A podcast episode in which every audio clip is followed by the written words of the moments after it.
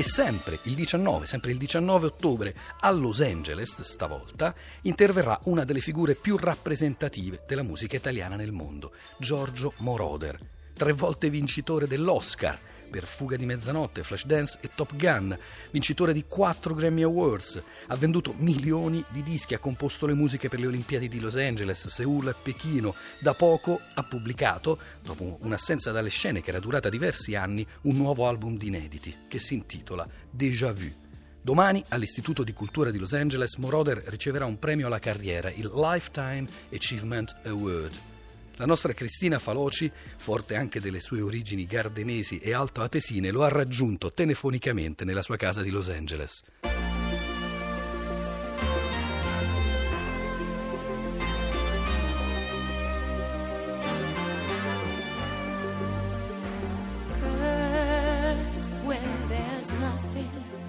Buongiorno Giorgio Moroder e grazie per aver accettato di intervenire qui alla Lingua Batte. Nell'ambito delle celebrazioni per la settimana della lingua italiana nel mondo, lei ehm, riceverà dall'Istituto di Cultura di Los Angeles un premio alla carriera, premio destinato agli italiani che si sono distinti all'estero. Che effetto le fa, visto che eh, molto spesso, nonostante la sua fama, non tutti gli italiani sanno che lei è un loro concittadino? Eh, sono molto onorato di, di, ricevere questo premio, soprattutto qua a Los Angeles, dove vivo più o meno 40 anni.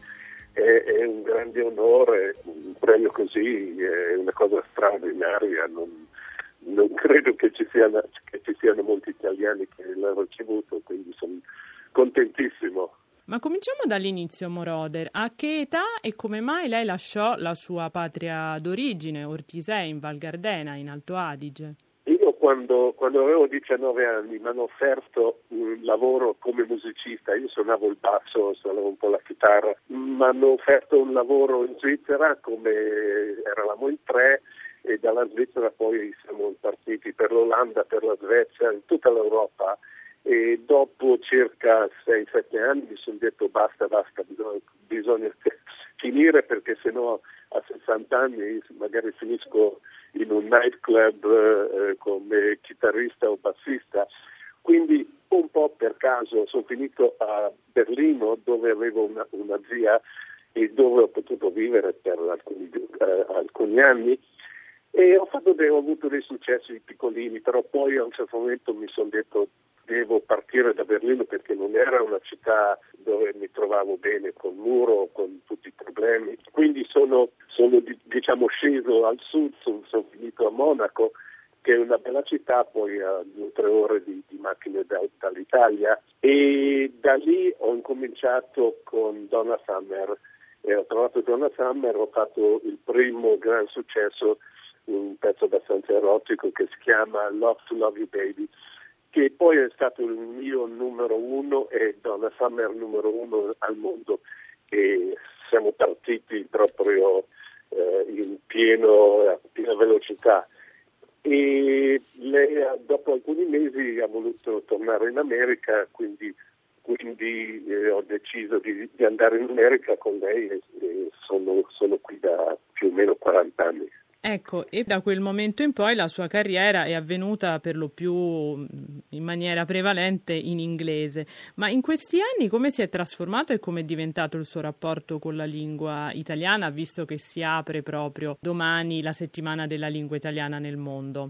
L'italiano lo parlo poco qua a Los Angeles, però quando sono in Italia eh, parlo italiano, a casa mia parliamo il tedesco, parliamo il ladino e l'italiano però lo seguo molto, leggo, leggo i giornali italiani tutti i giorni, faccio le mie parole crociate almeno un'ora eh, al giorno, quindi eh, è, si dimentica un po', si arrugginisce un po' la lingua, però si continua a parlare. Un ottimo esercizio sicuramente. Giorgio Moroder, lei ha cambiato il modo di produrre il, ritmo, ha cambiato la storia della musica, ma anche il modo di muovere il, il corpo. Voglio prendere a prestito una definizione che mi ha dato il nostro collega Luca Bandirali nel definirla il Leonardo da Vinci della meccanica armonica. Che cosa ne dice?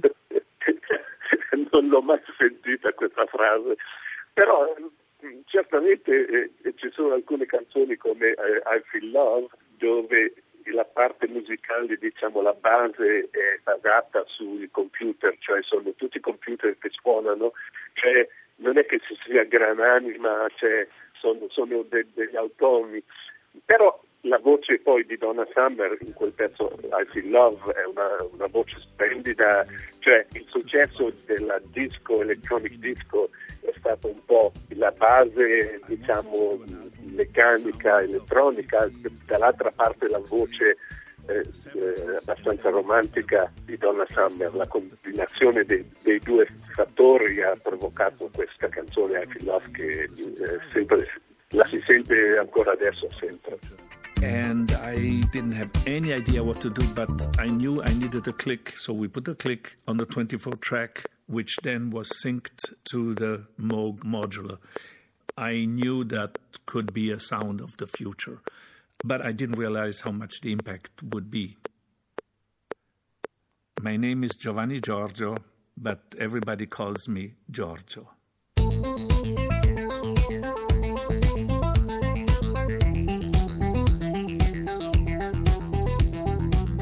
Abbiamo citato Giorgio Moroder e le sue numerose collaborazioni, eh, a parte Donna Summer naturalmente, Blondie, in tempi più recenti Lady Gaga, è stata annunciata Kylie Minogue, ma vorrei soffermarmi su quella con i Daft Punk, che è stata un evento molto interessante, nel senso un gruppo francese di DJ che va per la maggiore, le ha dedicato una traccia in cui praticamente lei racconta la sua, la sua vita. Come è nata quella collaborazione? Beh, è nata che abbiamo avuto un, un pranzo e loro mi hanno chiesto se volevo lavorare con loro per un pezzo per l'album e mi sono detto ma chiamatemi quando siete pronti.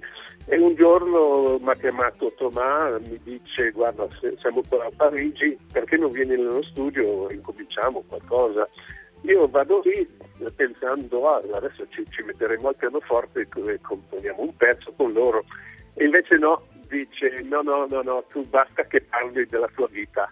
Allora io ho parlato per più di, più di due ore, ho raccontato un po' la mia storia e poi niente, sono spariti, non li ho più sentiti per almeno sei mesi e di nuovo mi chiamano e dicono vieni nello studio e ti facciamo sentire il pezzo. E la gran sorpresa mia, infatti il pezzo incomincia con me raccontando quando ero giovane, cioè un po' la storia della mia vita e è stato abbastanza emozionante ascoltare il pezzo, ascoltare la mia voce, è stato un po' il, l'inizio della mia diciamo, seconda carriera. Una storia infinita quella di Giorgio Moroder per prendere a prestito il titolo di uno dei suoi film in cui ha firmato eh, la colonna sonora altrettanto celebre. Torniamo all'italiano. Nel mondo, secondo lei, l'italiano è percepito ancora come una lingua musicale e se lei dovesse immaginare una sua canzone resa in italiano, quale sceglierebbe? Beh, diciamo per le canzoni pop eh, credo che la lingua inglese è la canzone mondiale, la più diciamo, adatta come, eh, come, lingua che si adatta molto ai pezzi lenti, pezzi belli, è il francese e l'italiano, l'italiano probabilmente anche di più.